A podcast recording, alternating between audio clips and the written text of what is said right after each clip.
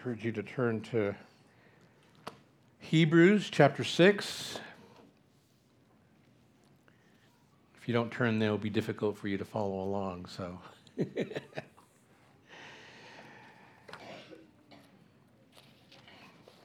continuing our series this morning.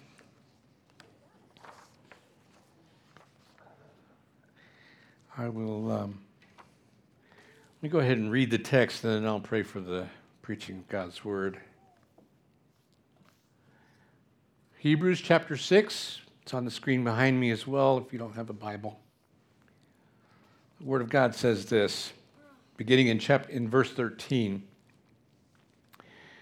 For when God made a promise to Abraham, since he had no one greater to whom, by whom to swear, he swore by himself, saying, Surely I will bless you and multiply you. And thus Abraham having patiently waited, obtained the promise. For the people swear by, for people swear by something greater than themselves. And in all their disputes, an oath is final for confirmation.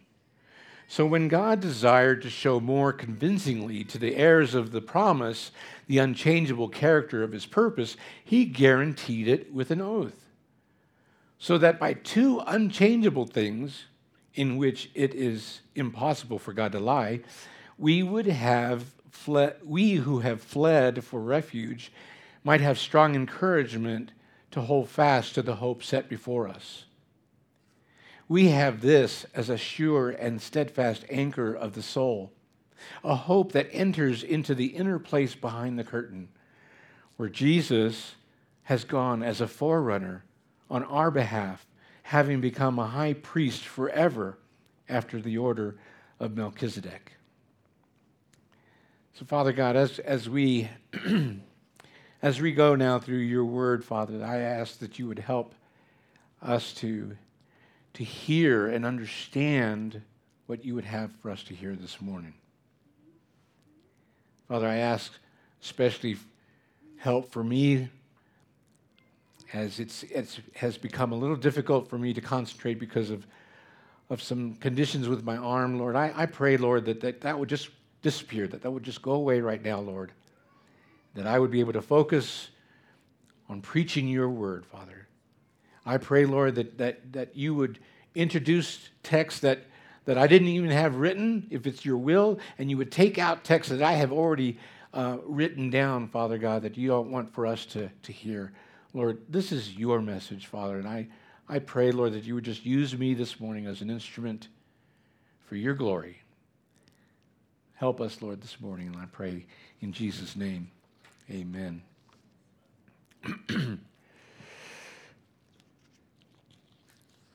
so, when, when making a promise, and this is what, what the, uh, the writer of Hebrew is, is pointing out to us in this text when, when, when making a promise, swearing on something greater than yourself is, is collateral for that promise. Um, we recently, most of you will, may know that we recently bought a house, and um, we had to get a loan through a mortgage company, through a, through a bank, because they just wouldn't accept my word that I was going to pay the full amount, right? We had to we had to find something to secure the the payment for that house. And so we had to go and get something greater than ourselves. We had to go get a loan. And that's how you do it. Because the seller is getting the full amount at the time of the exchange, right? And so we had to be able to promise and secure that they were going to get the full amount. Well, again, on my word, that doesn't work. I had to get something greater than myself. The writer of Hebrew, Hebrews uh, was showing us through the promise made to, to Abram, who was then called Abraham, that God was securing a promise to Abram, and that, that, that something greater than yourself was God Himself. Because there's nothing greater than God, right? So he was, he was securing, he was giving the collateral of himself. Now, if the collateral for a promise is God Himself, then you'd have to agree that's pretty secure, right? That's pretty secure. And then to guarantee it with an oath, that's even more secure. I mean, you can't get any more secure than that. The, the, writer is encouraging us to persevere through this text. We're going to see how that works. But see, now that's not all that's going on here. To, to secure this promise, he secured it also through Jesus Christ, a sure and steadfast anchor. We saw that in the text. Uh, the high priest who is seated at the right hand of God, our advocate. That makes our hope and salvation through Jesus Christ guaranteed. Guaranteed. It's, it's money in the bank, so to speak, because the ransom has already been paid. Our salvation has been guaranteed. We must therefore persevere to the end to obtain the promise. This is what the writer of Hebrews was trying to get across to his readers. That, that, that this is an example to follow. Abraham is an example to follow, to persevere, to hold fast until the end so that you may obtain the promise of salvation through Jesus Christ, your high priest, which is certain success. Certain success. So let's see how, how he does this as we move through the text this morning, beginning with point number one God's promise. God's promise.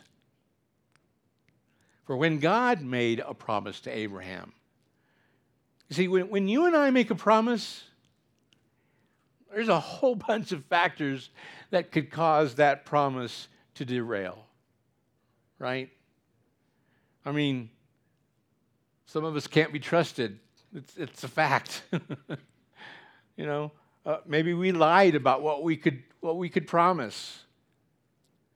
Uh, something may come up preventing us from fulfilling the promise. Uh, maybe, maybe the conditions have changed. There's all sorts of things that could go wrong. Some within our control, others maybe not so.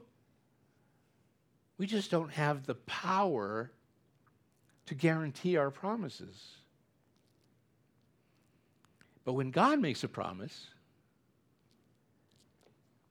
what level of success would you put on a promise that God makes? knowing, knowing that it is impossible for him to lie, that's a pretty secure thing, just a promise from God, right? But then he swears to the promise using himself as collateral. Since there's no one greater than himself. So, so now, now, what level of success would you put on that? Has anything changed? I mean, could his promise be any more secure now that he's, he's put himself as collateral? I mean, it's a, it's, it's a promise. It's, that's pretty secure. And then he says, okay, I'm going to swear by it by me on top of that promise. And then, and then I'll throw on top of that uh, an oath.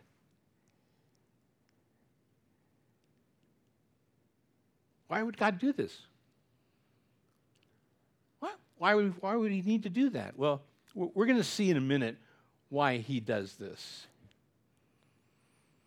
Then Abraham, having patiently waited, obtained the promise. So let's see what happened all those years ago in Genesis 12.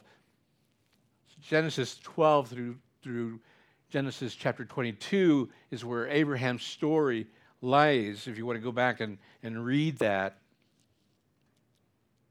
The story of Abraham is a great example of God's grace. God's grace to us. I mean, here's a, here's a man, a son of an idolater, living in a godless land, worshiping other gods, right? Yet, God came to him with a call of divine grace. Abram was not seeking God. God sought out Abram. Genesis 12, just the first three verses say this Now the Lord said to Abram, Go from your country and your kindred and your father's house to the land that I will show you. He hasn't even told them what the land is. He just said, Go from your country, from your kindred, from your family to the land I'm going to show you. And I will make of you a great nation. Here's his promise. And I will bless you and make your name great so that you will be a blessing. I will bless those who bless you, and him who dishonors you I will curse. And in you all the families of the earth shall be blessed. This is God's promise to Abram. Abram, who has not been worshiping God, is having to leave his country, leave his, his place that he's familiar with, go to a place that he doesn't know about yet. I mean, he, you know, he was, he was 75 and childless when, when, when he left out to set out for the promised land. Talk about needing faith. If anybody needed faith, it was Abram. right? His wife, Sarai, who, who was later then called Sarah, was, who was, she was also elderly and beyond childbearing age. So this is a situation where they don't have a lot going for them, you know, as far as the promise goes.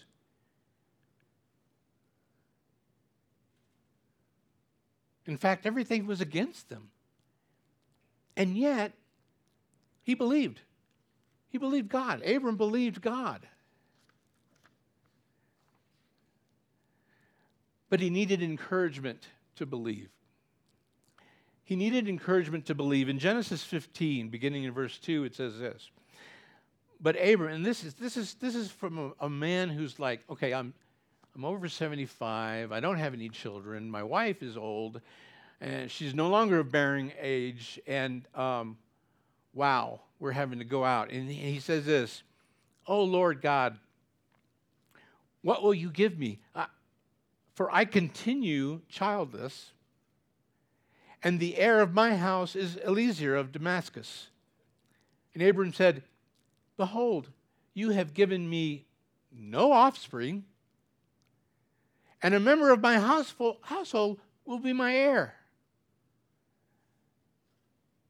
And behold, the word of the Lord came to him This man shall not be your heir, your very own son shall be your heir. And he brought him outside and said, Look toward heaven and number the stars if you are able to number them. Then he said to him, so shall your offspring be. And he believed the Lord, and he counted it to him as righteousness. And he said to him, I am the Lord who brought you out from Ur of the Chaldeans to give you this land to possess. He's telling him who he is. He's reminding him of this promise that he said he's having to encourage him again and again. He's having to retell him what he's going to do. Because, like you and me, I'd have a hard time believing it. Being over 75 years old, without any children yet, and then, you know, I'm supposed to be the, the beginning point of all, of all these nations? That's kind of hard to believe. But because he believed God, it was counted to him as righteousness. Now, Abram believed and yet still has had doubts, as we all do at times. Abraham doubted God. he doubted God so much that he wound up having a child through his wife's maidservant, Hagar. Now, uh, who is guilty of, of trying to help God in his promises?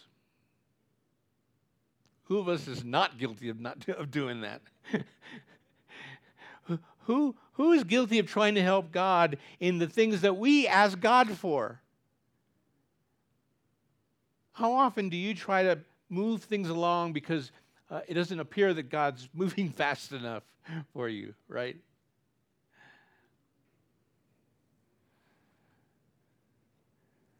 So again, in Genesis 17, God comes comes to him to reaffirm the promise of a child born of divine grace to fulfill his promise. So, you know, he's going, you know, again and again, he's having to remind Abram of his promise and how he's going to how he's going to do that.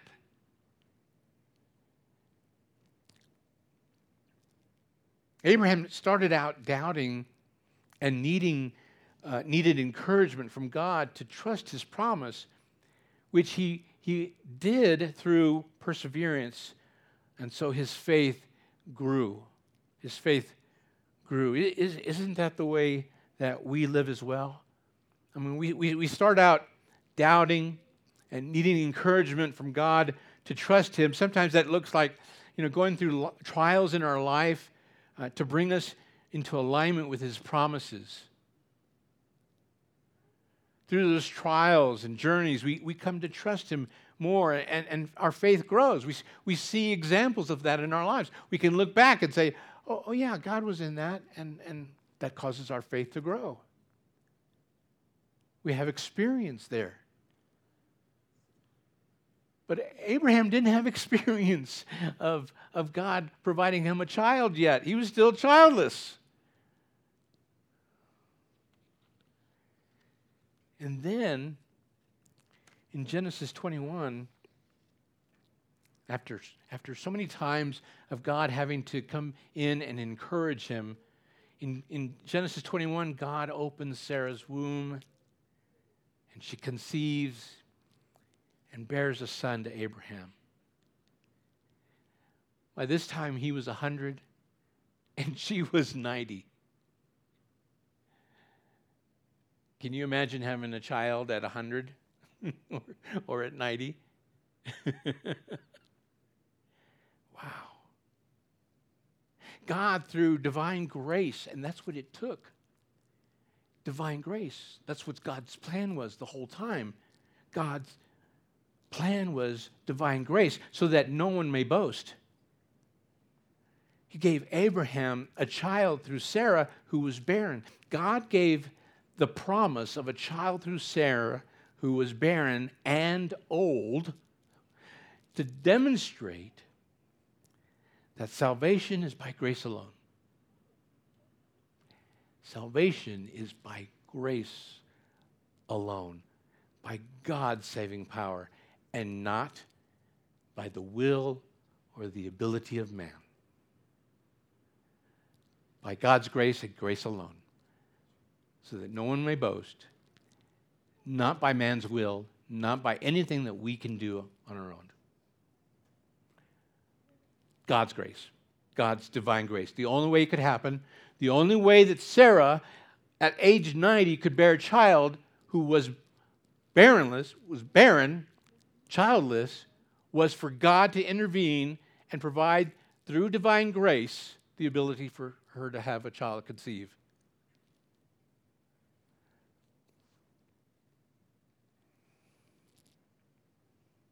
God's promise to Abraham was that he would have a son and that through his offspring all nations would be blessed.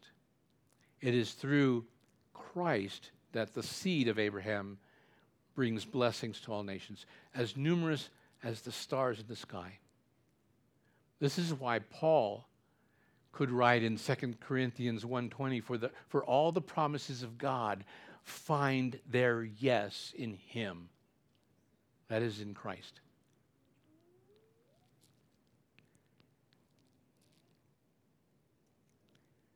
So God makes a promise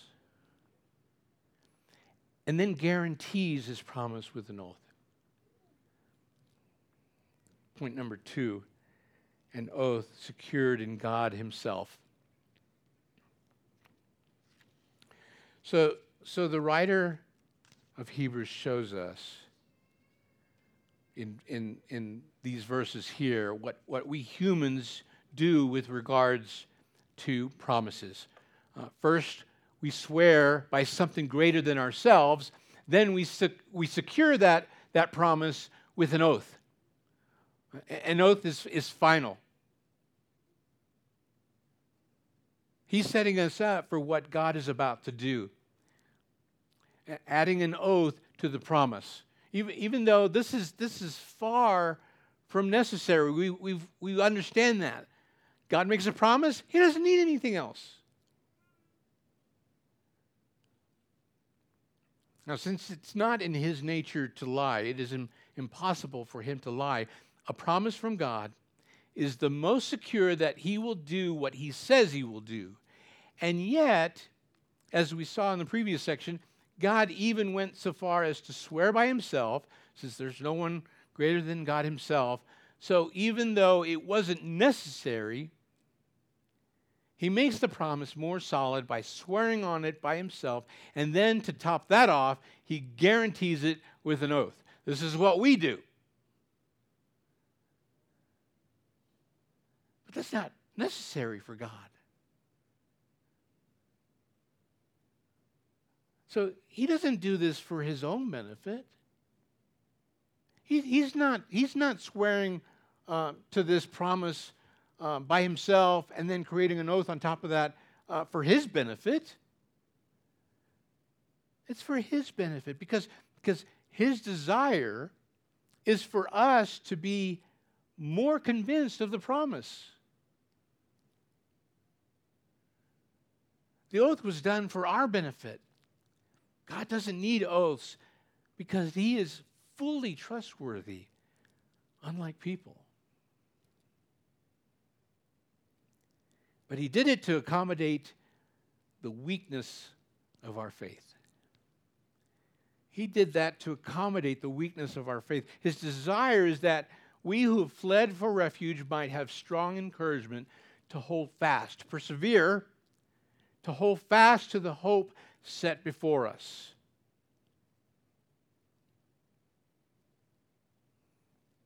And Abraham, having patiently waited, obtained the promise. Now, here's, here's a sidebar.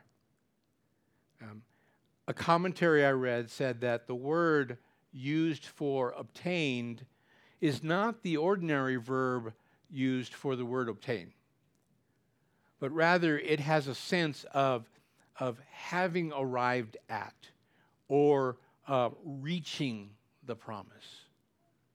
So, having arrived at or reaching the promise. Think, think about this. The idea is that because God's promises are so secure, it had been there all along. His promise is already, been, is already set, it's already there. What he promised is already there. It is up to us to arrive at that in order to obtain it. It's already there set before us. We have to arrive at it through many doubts, long suffering, trials, obstacles, patience, and encouragement from God until we arrive at His promise. It's not like when once we get there, God says, okay, now I got to provide. No, God, through his promise, has already provided. It's up to us now to arrive to that promise.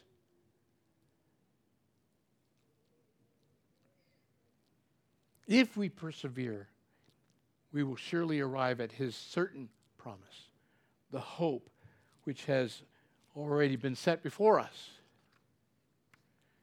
And what's that hope? What's that hope? Salvation in Jesus Christ. That's, that's the hope that, that the writer of Hebrews is trying to convey, to, to get across to us right now, is that the hope and salvation in Jesus Christ is there for us. It's been promised. We need to arrive at it to obtain it. You see, the promise was made to Abraham, but it was intended for us.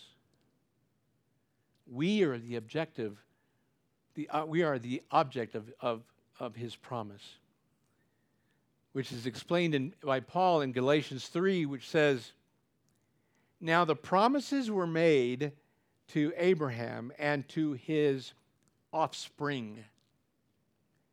It does not say, and to offsprings, referring to many, but referring to one, and to your offspring, who is Christ. For in Christ Jesus, you are all sons of God through faith. And if you are Christ's, then you are Abraham's offspring, heirs according to the promise. This is in Galatians 3. So we have a promise from God to Abraham, guaranteed through an oath, secured in God Himself, where we are the objects of the promise, received through Jesus Christ, salvation by faith in Jesus, the Son of God, a hope set before us. A hope that is already there, promised by God, set before us.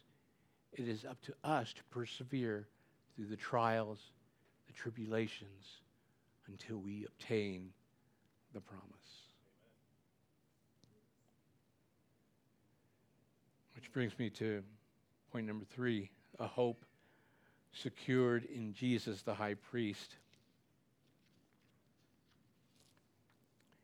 Jesus is the subject of these last two verses. If you could put up the, the image, this is a, a, a, a scribbling of um, an outline I did for, the, for this text. And you notice that there are, there are four arrows that point to Jesus. These are the last two verses. The first, there's four of them. There's, number one is Jesus is the, the sure and steadfast anchor. That points to Jesus. This is, this is a special anchor.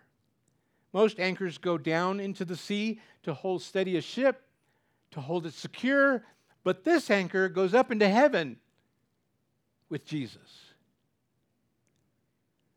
The second one, the second reference is Jesus is the hope that enters into the inner place.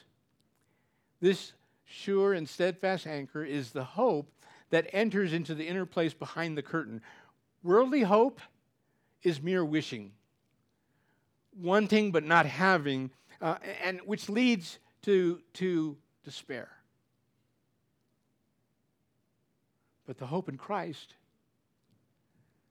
the anchor in Christ goes up into heaven where it is anchored in the promise of God, secured by an oath in Himself.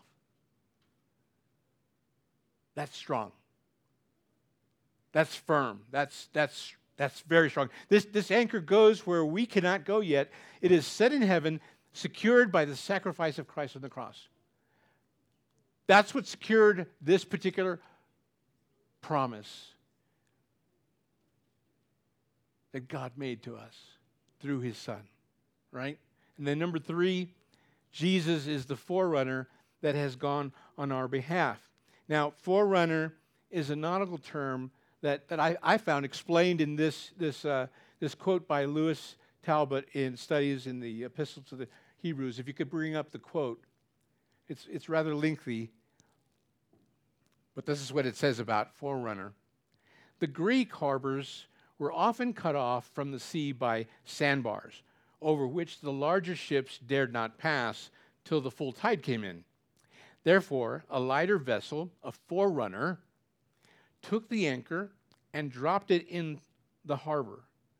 From that moment, the ship was safe from the storm, although it had to wait for the tide before it could enter the harbor.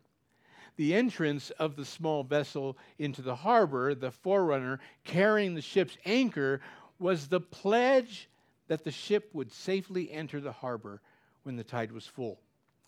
And because Christ our forerunner, has entered heaven itself, having torn asunder everything that separates the redeemed sinner from the very presence of God, he himself is the pledge that we too shall one day enter the harbor of our souls and the very presence of God in the New Jerusalem.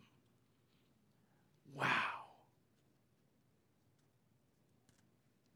Wow.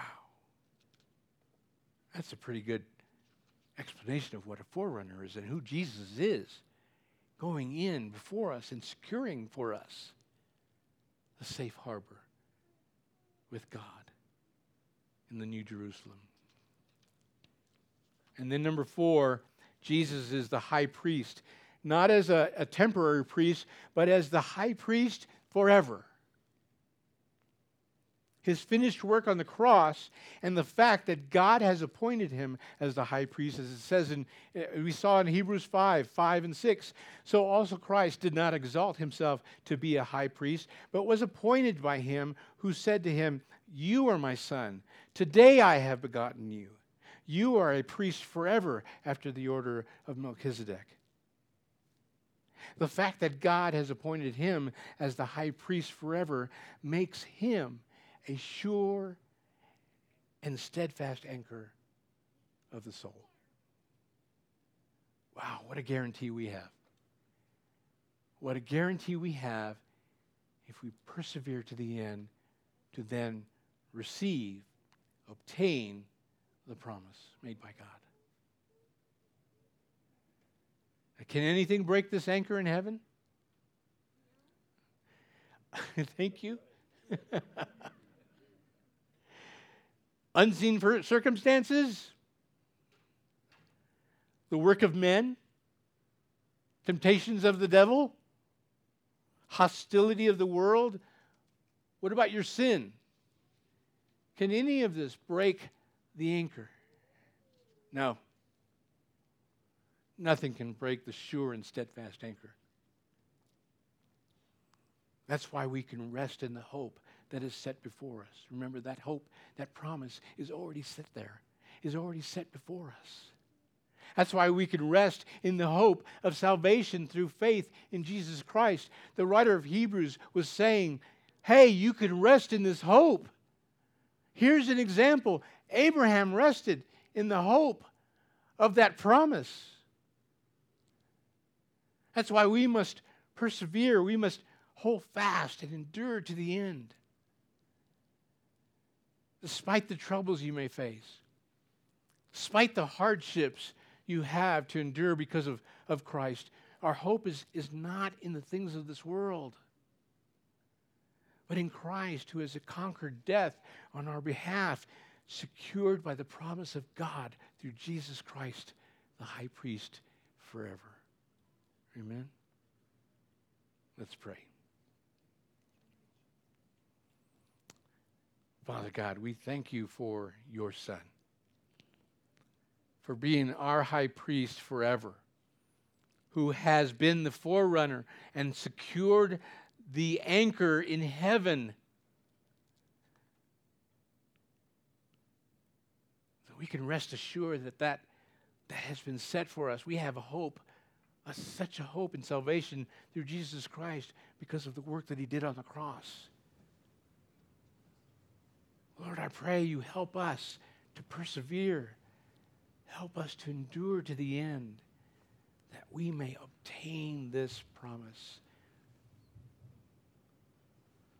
salvation. It's already been, it's already been set for us. It's already there.